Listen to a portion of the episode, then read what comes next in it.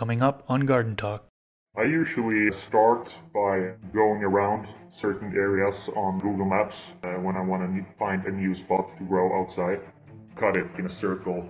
So I uh, cleanse in the middle and then I plant the medical plants in there, so to speak, and then I try to go out through the bushes. So I just have a, you know, a little bit of a spot. I think that's horrible. If you're gonna grow outside, I think think you have to uh, be responsible, of course, and don't pollute the nature. Uh, be a grown up, you know, take your shit with you and uh, or put it in a trash bag nearby. Choose often plants that are pretty sturdy, that are known for they, they can handle these type of not optimal conditions. Try to keep it pretty minimalistic. Take your shit with you. Be responsible, and that's my advice.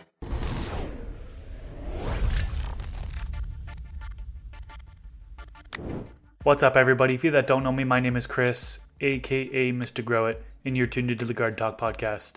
This is episode number 63. In this episode, I interview Mackie. He's been gardening for six years and is a guerrilla grower. In this episode, he talks about the many stealth practices that he needs to do in order to grow his plants without anybody knowing. Thanks to all of you who support this podcast through Patreon. If you'd like to support, you can do so by going to patreon.com slash Mr. Grow It. Before we get into it, I want to acknowledge that one of my goals for this podcast is to bring zero cost for information about gardening, all plants, to the general public. That being said, I'd like to thank the sponsors of today's episode who helped make that goal possible. Thanks to Spider Farmer for being a sponsor. A new grow light they released here in 2022 is the SE1000W. This was designed specifically for those of you who run CO2 in your grow space and really want to maximize the light intensity.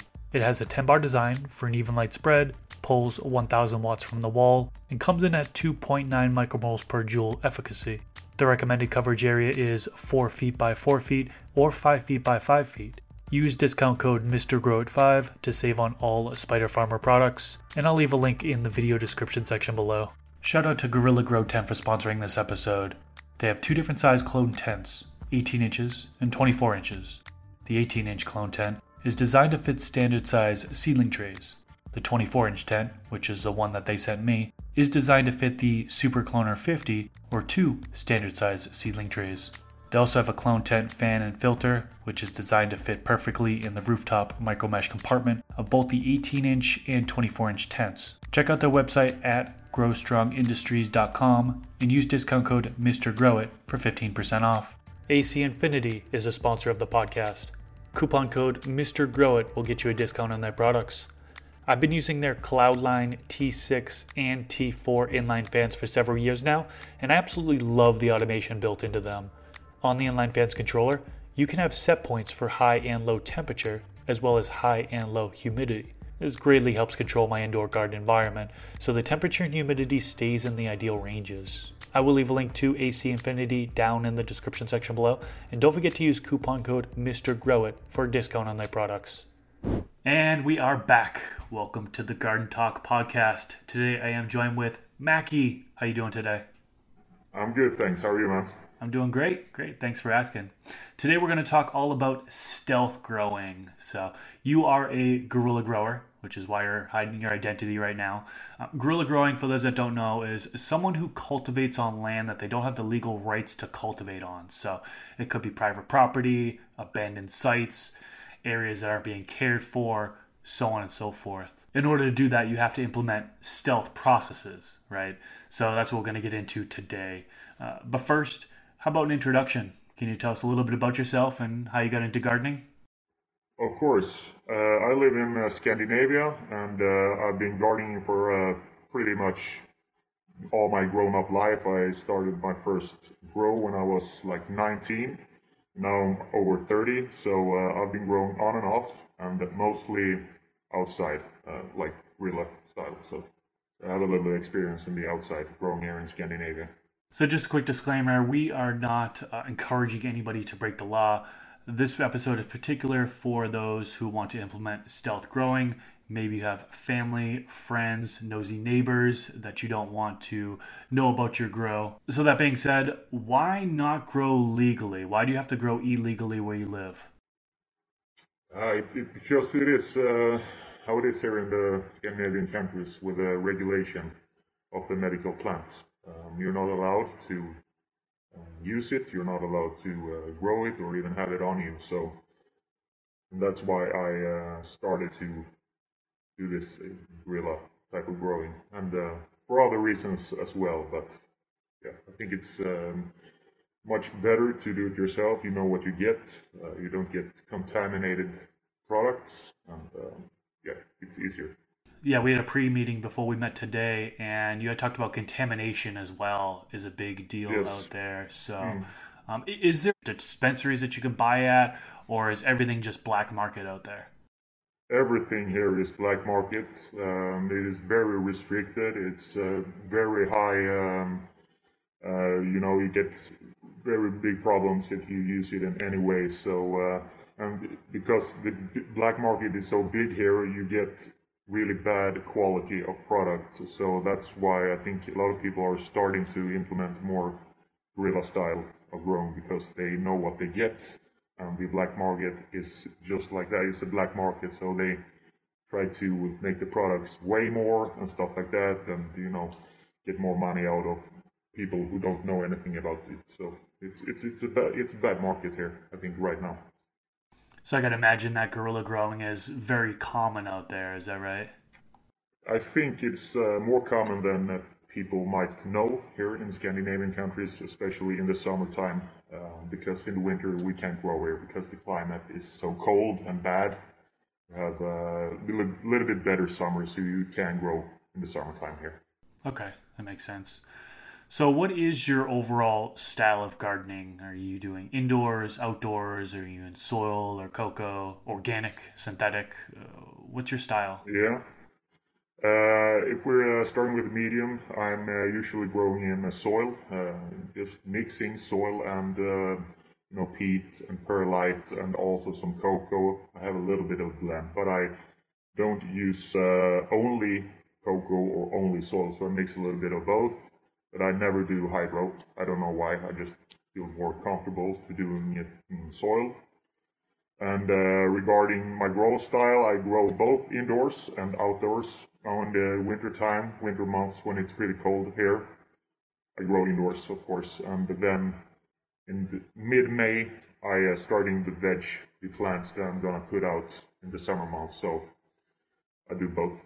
Okay, so you're vegging the plants starting in May and then when do you actually bring them outdoors and plant them outdoors? I usually uh, veg them for four or five weeks, uh, right before the autoflowers go, yeah, go into flowering. So they are uh, pretty sturdy and they can handle some hard winds here. So then I put them out. So I veg around uh, eight to ten plants in the uh, mid of May, and then I put out them in mid June, and then they, then they get done in like the end of July approximately, and then I have already pre-vegged another 10 flowers or 10 medical plants, and then I put them out. So. Okay, so you're doing multiple cycles a year, and you mentioned autoflowers. Are you doing are all the plants autoflowers? Yeah, I uh, usually do auto autoflowers now because the summers here are uh, pretty short and the weather is not so stable here in the Scandinavian countries. So autoflowers I think is the best best best bet if you get uh, some quality autoflowers that could handle these temperature changes. And um, I, I, some Scandinavian ca- companies like Northern Seeds that have great autoflowers, so uh, they cultivate it for these type of uh, environments, so they're perfect.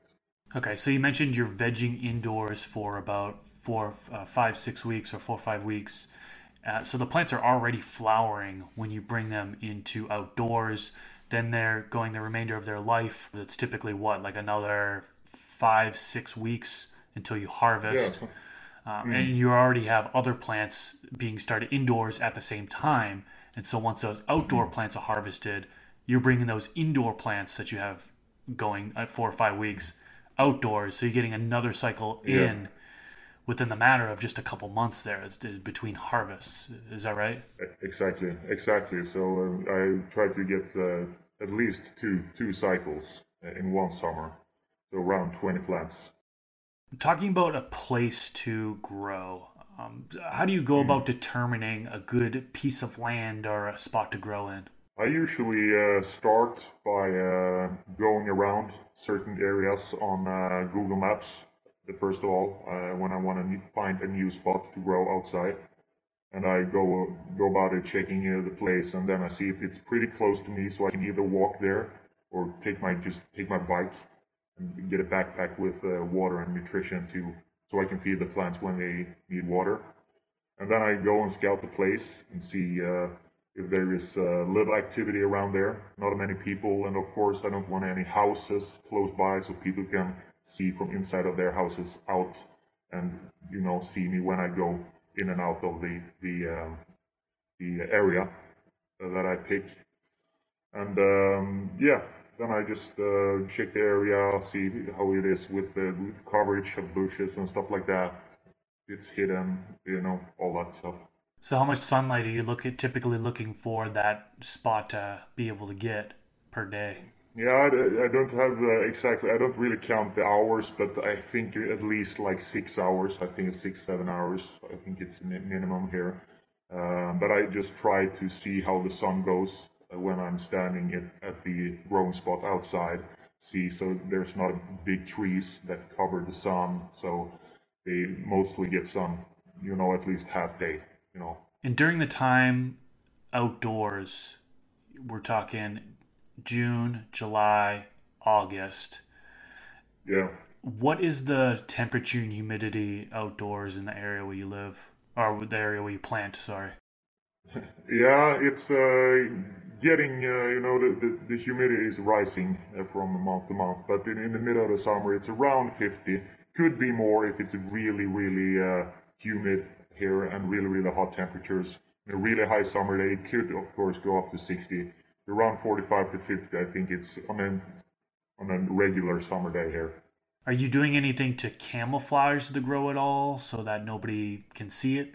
Uh, I usually um, try to find a spot that is um, covered with uh, not not big trees, but a little bit like a little bit of bushy, like a, a circle uh, area. Then I like get in, uh, crowd crawling like two three meters in, and then I cut cut it uh, like in a circle. So I uh, cleanse in the middle, and then I plant um, the medical plants in there, so to speak, and then I try to go out through the bushes again. So I just have a little bit of a, um, you know, a little bit of a spot to have my plants in the middle, so people can see through the, the bushes just from above. And I always imagine some people actually doing like booby traps too, going as far as like adding in traps in case anybody were to walk in that area. Are there any like booby traps you set up or anything? To keep people away? Maybe I sh- maybe I should uh, like bear traps and stuff, but uh, I haven't I haven't done anything, and I'm I think it's uh, it's going pretty good so so far. So. Do you worry about the smell at all? Right, so we know that these medicinal plants they can certainly start to smell. That smell can uh, mm. drift over to other areas. Are you worried about the smell yeah. at all? Do you do anything about the smell or what? Uh, I have actually haven't got any problem with the smell. Um, uh, you can choose a strain that is a pretty low odor strain, like for example the uh, Northern Lights Auto. It's a it's a good uh, strain because it doesn't smell so much if you are concerned about the smell outdoors. But where I usually have my medical plants, it is uh, close to a uh, big road, a bigger road, and there's a lot of uh, cars and stuff like that. So it's a lot of stuff going on in the air. So it's pretty hard, you know, and it's also pretty windy there.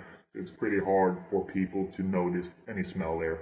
So I, I haven't uh, had any problems with that. But of, of course, it depends on where you put your plants and how the strain you choose, how much they smell. You gotta look, look up the strain a little bit before and you know be cautious of where you plant it. Okay, that makes sense. And then a yeah. problem that a lot of outdoor growers face is uh, pollination. Have you had any issues with plants accidentally pollinating your plants at all? Never, never actually. Uh, I don't know if that is just luck, luck for me, or um, what it is, but I've never had a problem with that uh, when I'm growing outside. So I'm, I'm pretty happy about that. okay. And then as far as kind of going back to like the camouflage stuff and staying hidden, um, mm. You know, back in the day, we're talking 20 plus years ago in the States, there was huge crackdowns. There was helicopters flying all over the place. They were coming down on these grows. They were looking from above, coming down once they found found these medicinal plants, chopping down plants, uh, and really spending a lot of time, money on doing this process. Do you face mm. any of that in your area? Are there always helicopters flying around, actively looking for guerrilla grow- grows and taking plants down? Uh, no, I never heard of uh, anyone that get uh, you know get in trouble that way. You never hear any helicopters where I live here. Uh, it's not a big city where I live. It's a medium city in this case, one of the Scandinavian countries, and we don't have these type of resources here. I feel that they're gonna do these type of big operations, just looking for uh, uh, you know, medical plants and stuff like that. So uh, I've never heard of anything uh, about that, you know, matter. So I think you're totally cool. Uh, you don't have to worry about that. Uh, you know, of course, if you have a very, very big scale operations outside with like 500 to 1,000 plants, maybe you got to be a little bit more cautious, of course. But if you have like 10, 20, something like that, I don't think you have to worry about a thing, you know. That makes sense. So you're doing it on a little bit smaller of a scale than some of the other guerrilla growers are, right? So you said uh, around 10 plants at a time. So yeah, 10, 10 uh, approximately 10, 15 sometimes, you know. It depends a little bit about uh, how the uh, the place is uh, looking, where I'm gonna set them, if it's big enough or how, how much can they handle and stuff like that. So, do you grow in the same spot year after year, or are you switching up locations every year? I, I usually switch up locations um, because uh, just just for having a little bit more caution, you know, um, and so so don't people, you know, notice me going there every summer and the same time, and you know, just to try to be a little bit more uh, low key and under the radar. Try to switch it up and try different places, try different spots, see which spot is best. You know how how the plants feel, you know, stuff like that. So you do your initial investigation, I guess we call it, right? Your initial searching for a piece of land. Uh, I'm assuming you're doing that in May or maybe early June, maybe a week or so before you plant from indoors. Your indoor plants plant them outdoors. Is that right?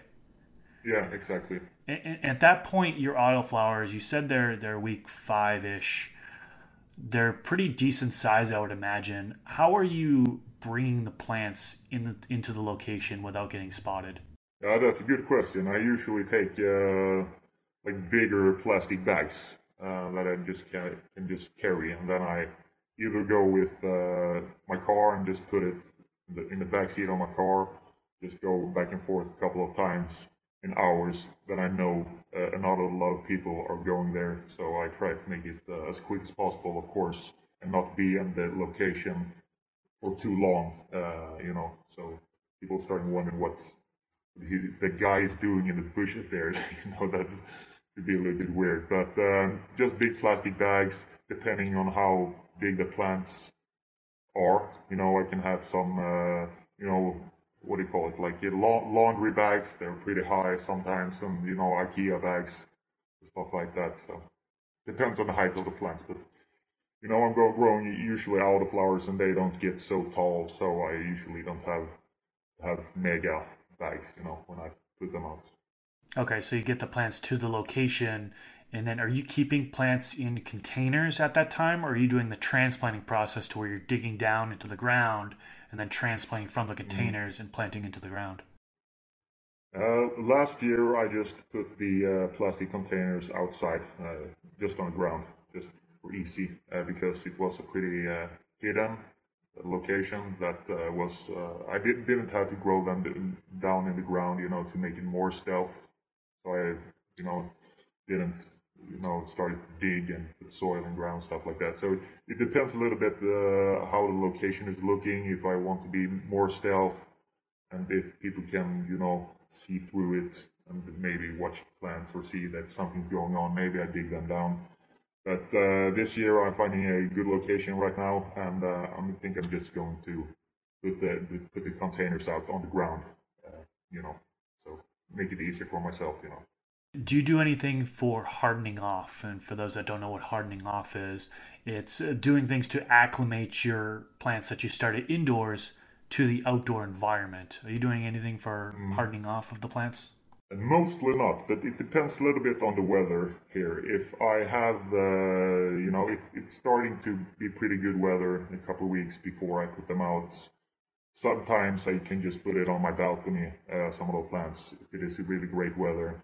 Um, so make them uh, accustomed to the uh, outside climate a little bit more and the wind and stuff like that. But I usually don't think about that as much. Um, I choose often plants that are pretty sturdy, that are known for they, they can handle these type of not optimal conditions that is here in where I live.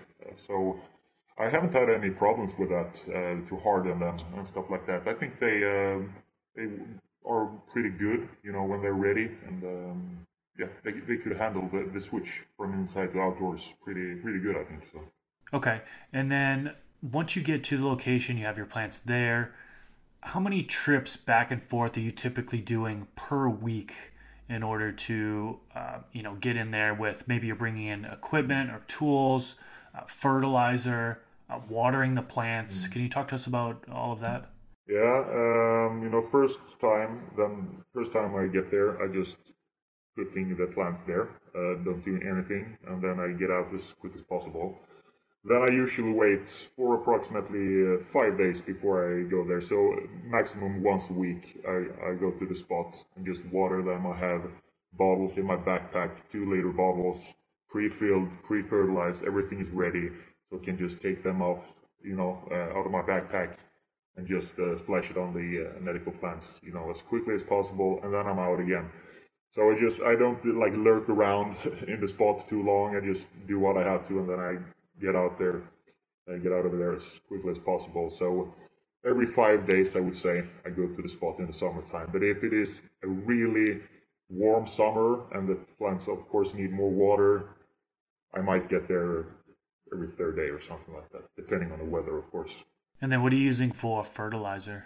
I usually usually just uh, use one fertilizer. It's a Bloom fertilizer. It's nothing special. It's a brand from here. It's a local brand, so I can't give, give any recommendations. But it's a very it has everything you need, and I don't use that before um the I think it's the fourth or fifth week. So after five weeks, I starting to use that on the on the plants, but not before. I don't think they need it, especially autoflowers. They're pretty fragile, easy to over fertilize these type of plants. So I use a synthetic fertilizer when they're starting to bloom, uh, usually when I put them out the first week, and then I use it every watering uh, till they're ready to harvest, basically. So And now are you checking like a ppm or an EC, or are you ignoring those things and just kind of doing the um, every week feeding, uh, every five days or whatever, how often you go to the site? Yeah, I don't check anything about that, not pH, nothing like that. I just try to keep it as simple as possible. Uh, just um, taking the recommendations on the bottle that I know they can handle. I've tried it before, of course, uh, on the strain before, so I know I don't over fertilize, so I know my measurements, how much they need, and how much they can take. And then I just mix it up with water, and then I'm out doing the thing. I don't use any boosters or any stuff like that. I just have a simple, you know, good fertilizer for, for the bloom stage that I think works really good for me. I use it even indoors as well. And uh, you know, yeah, it's it's pretty simple, but it works. You know, I don't think you have to complicate it so much. You know, if you have a good uh, like round fertilizer, yeah, basic fertilizer. So I can imagine that you, you you've brought in the nutrients there and you just keep the nutrient bottles there on site. And so every five days you're just using the bottles that you've left there at that spot. The water I'm still trying to wrap my head around because you, you, you said you've gotten ten plants at a time. It seems like a lot of water would need to be brought in. Are you doing multiple trips for water? I usually, I usually just do uh, one trip. I just fill, but I don't water them that much. I uh, give them maybe like 50 centiliters, 60 centiliters um, water to each plant. So I don't overwater them. I'm pretty cautious with how much I water them. I think uh, for a seven to nine liter container that I usually use for these autoflowers, they don't really need that much, you know. Uh, and I don't try to flush them too much so they can hold the nutrients uh, in the container. So I don't flush them up every time. and you just have to use even more uh, nutrients. So I usually have um, a lot of uh, two liter bags, have a big backpack, just pressing them down. I uh, pre uh, fill it back home so I don't have any uh, nutrients at the spots. Uh, so I just pre fill everything at home, put it in my backpack, just go with my bike or, or my car sometimes, but usually my bike early in the morning, water them, and then it's, then it's done for five days usually. So. Okay, and then you said you don't do any type of flushing. Um, you like just water in, so there's really no runoff happening for the entire grow. Now, what about at the end of the grow before harvest? A common technique that we know of is flushing, right? They'll they'll flush the nutrients out of the medium in order to kind of force that senescence to happen within the plants. Um, are you doing a flush yeah. before harvesting? Yeah, I have uh, I've heard that a lot of people do that, but I've also heard that uh, it doesn't make any sense to the plants um, if you flush or not. That's what I've heard. Uh, like later later studies now that recently came out from uh, like really good growers. So I never flush. I don't care about that. Uh, maybe you should. Maybe you don't. I don't know. I haven't heard anyone that could tell the difference from a plant that's been flushed and from one that haven't been flushed. But I don't know. It's up to each each uh, each person to know if um, they want flush or not. But I I usually don't care about that. You know. Yeah, in my opinion, I think it's pretty good that you don't flush. Um, the reason why is one thing that's very common with guerrilla growing is you hear about people using synthetic nutrients outdoors, flushing their plants, runoff of phosphorus and nitrogen going into the local local streams close by, and then toxic algae blooms occurring. Uh, it's a huge problem, huge problem around the world actually, and it's happening due to these fertilizers, overuse of fertilizers. So you kind of getting into a more of a, a precision thing, not doing the runoff. It's really better for the environment, right? You're you're not having those nutrients run off and cause issues. Yeah, exactly. Phosphorus is, uh, is yeah, as you said, phosphorus is horrible to get down in the ground, of course, as well. So. And then another thing you often see is in guerrilla grows is, is trash being left around. And now this is obviously this is the mm. mainstream media we're talking about, so they're gonna film guerrilla grows. Mm. They're gonna focus on the trash left over. Mm. What's yeah. your stance on that? Are you, and you can be honest, are you leaving the trash hanging around? Are you collecting the trash? Or... No, I, I, no, of course, I think that's horrible. If you're going to grow outside, I think, think you have to uh, be responsible, of course, and don't pollute uh, the nature, uh, you know, and uh, be a grown up, you know, take your shit with you and, uh, or put it in a trash bag nearby. I try to just take every bottle and stuff like that with me when I go home again, just put it in my backpack and then, then I'm going off, you know, so it's not that I stay at the spot for so long, so I just have my water bottles, I water, then I put them down back in my backpack, and I'm out of there again. So I don't have like basically anything around there laying around. You know, it's, it's just the plan to stand there. You know. You would think that'd be a tip for to to stay stealth, right? Is to remove the trash because if people see the trash, people walk by the area, they see the trash, that's gonna uh, you know attract some eyes towards that way. So. Precis. Uh, so try to keep it pretty minimalistic. Take your shit with you, uh, and you know, be responsible. And that that's my advice. How do you avoid getting spotted? I mean, you're going there pretty frequently, right? Every five days or so, you're going there. Uh, how do you hmm. avoid getting spotted? Are you going at a certain time of the day where maybe there's less population around the area? Um, or have you ever gotten spotted before? Yeah, I try to go, of course, at times where I know that a lot of people are either at work or sleeping. So, like five in the morning, uh, four thirty, sometimes in the summertime, uh, I think it's a it's a good uh, time to go there if you're gonna water. And um, of course, I don't pick a spot that there is a lot of houses nearby, but uh, there are people, of course, walking that could see you.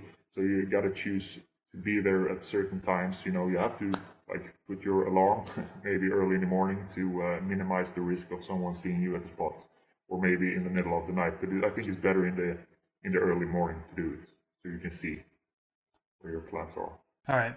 You did mention a somewhat high of a humidity early on in this episode. Uh, you know, at high humidities, you're at risk for things. You know, so you're risk at uh, bud rot, mm-hmm. mold, powdery yeah. mildew are you facing any of those mm. issues at all? Has that happened to you at all?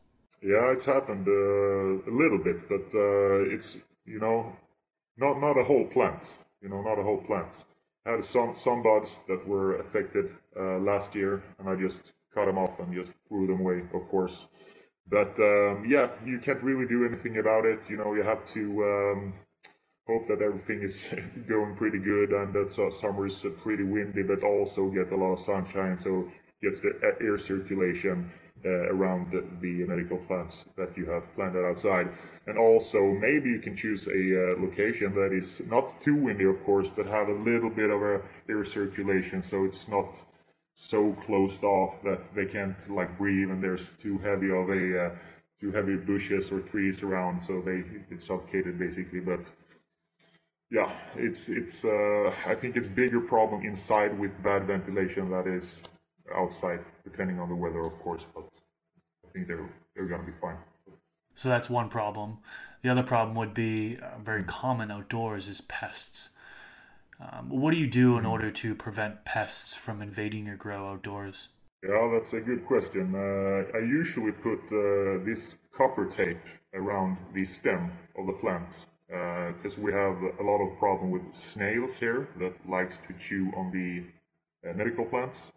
So I usually just take a, pet bottle, uh, like a 50 centiliter cola bottle or something like that, cut it off, uh, like uh, this uh, big. So I just cut it, cut, off a bit, of the uh, uh, bottle in a circle, and then I just put it around the stem in the lower part, and then I take the copper band around.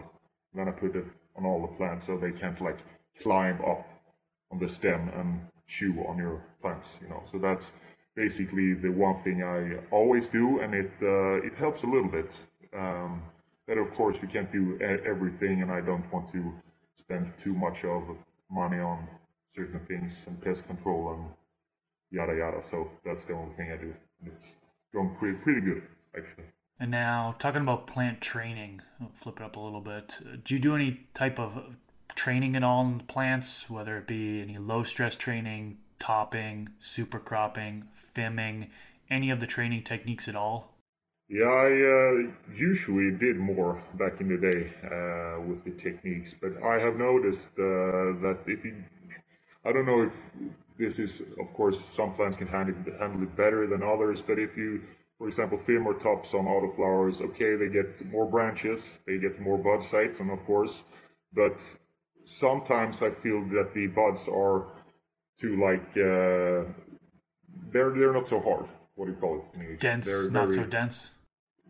Not not so dense exactly. So the less you do to stress the plant, I think that's better. Uh, of course, you get a little bit less of uh, outcome, so to say, when they're ready.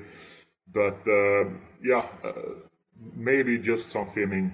Sometimes I do, but I don't really low stress the plants I put out. Uh, maybe just fimming something like that, something easy. I don't want to spend too much time on it, you know, um, to stress train them.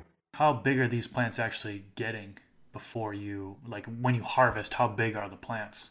Yeah, um, as you know, uh, autoflowers don't uh, grow as big as uh, photoperiod plants, so they're not huge monsters. But uh, of course, they grow a little bit bigger outside than indoors. So around 120 to one and a half meters, I think it's um, could be uh, approximately how big they get outside. What I've seen from from my grows at least. But uh, of course, you can grow bigger flowers and or smaller as well. But around there. And then, so you make that decision to harvest the plants. Are you harvesting all the plants at the same time and then doing trips back and forth on the same day in order to uh, remove the plants from the site? I try to uh, harvest the same day uh, actually. Uh, hopefully they of course they're the same strain but of course they can differentiate how long in the development the plants are but i usually try to harvest the same day or each other day uh, to minimize me going front and back front and back all the time you know it maximizes the um, potential that someone might see me you know so i don't want to do that. Uh, so uh, then i just harvest them uh, every plants in one day, hopefully, and then I put them down in uh, like black sacks, plastic bags, bigger plastic bags. Then I get out of there, and then I usually wait some days, and then I take the uh, plastic containers with me again. Uh, so I just clean the spot uh, couple of days later. All right, so then you bring them back to your your home, let them dry. Exactly. What do you typically do for drying conditions? I usually have uh, a spare room where I live, and uh, then I have uh, my window there uh, on a little bit half open. So uh, and then I hang it just straight down. I have uh, for the what do you call it? The, cur- the curtain. There's a pole, the curtain pole. I just hang them there, and then I have a fan that's just blowing through the room.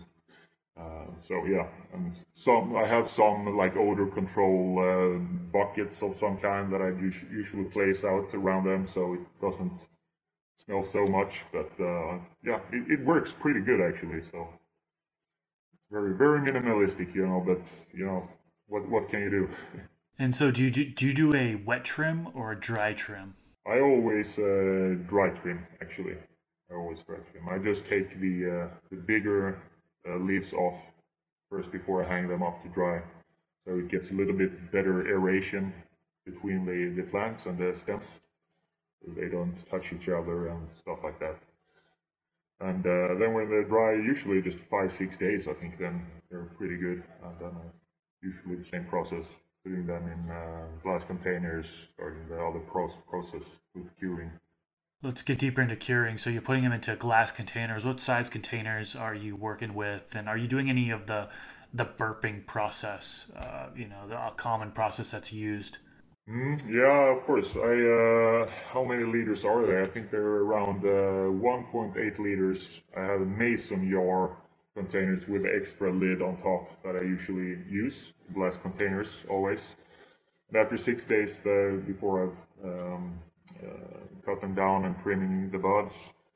After six days, I put them down in the containers, and then every day I open them for at least an hour first week, and then I close the lid again. And then uh, the second week, I do it less frequently and just feel the buds, uh, see how they react to your curing process. You know, just smell them, look for uh, eventual mold and stuff like that. And there, if you feel that they're pretty, you know, moist still, maybe you should keep the lid off for longer. So it's up to each and everyone to just feel the flowers and see how they react to your, your curing process. And, um, you know, so it's hard to give a recommendation, but um, I just just go on feeling basically, see, feel, smell, you know, see how they react. Are you eventually packaging up and selling locally? Or are you growing for yourself? Yeah, I mostly grow for myself, and uh, some friends, you know, can get something if they want. But uh, I'm not a, I don't, you know, sell uh, like big scale.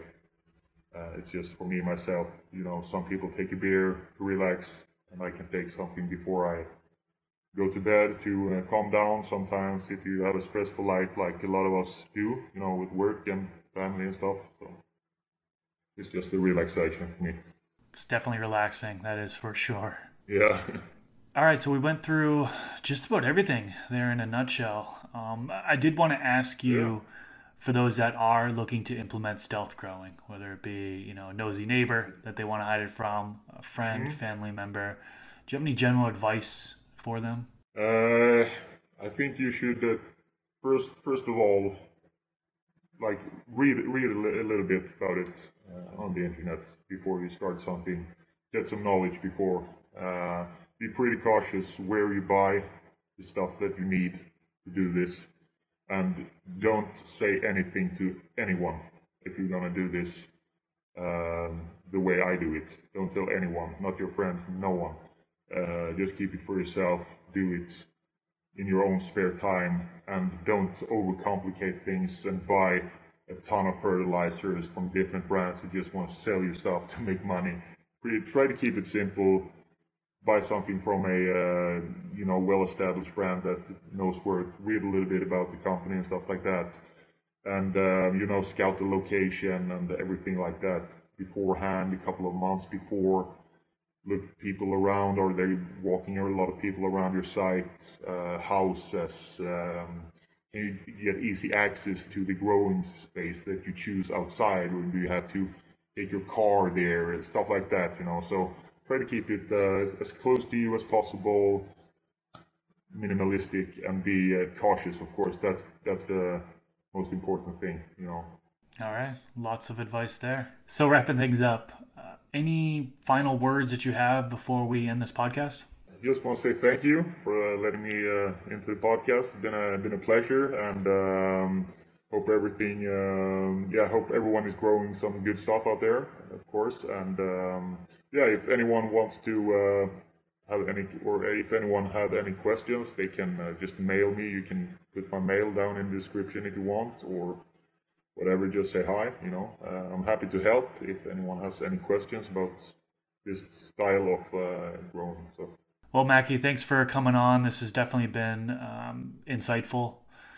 Uh, something new, something different from what we've had on the podcast before. Um, thank you for reaching out to me and suggesting this as a topic and your willingness to come on and um, talk to us about what you do. You know, stealth growing, guerrilla growing, whatever you want to call it. My pleasure. If you enjoyed this episode, click that thumbs up button. Subscribe if you haven't already. Every single weekend, I'm releasing a new Garden Talk episode, and I'd love for you to tune into future episodes. Mackie, once again, thank you so much and hope you enjoy the rest of your day. Thank you. You as well, man. Peace out, everyone.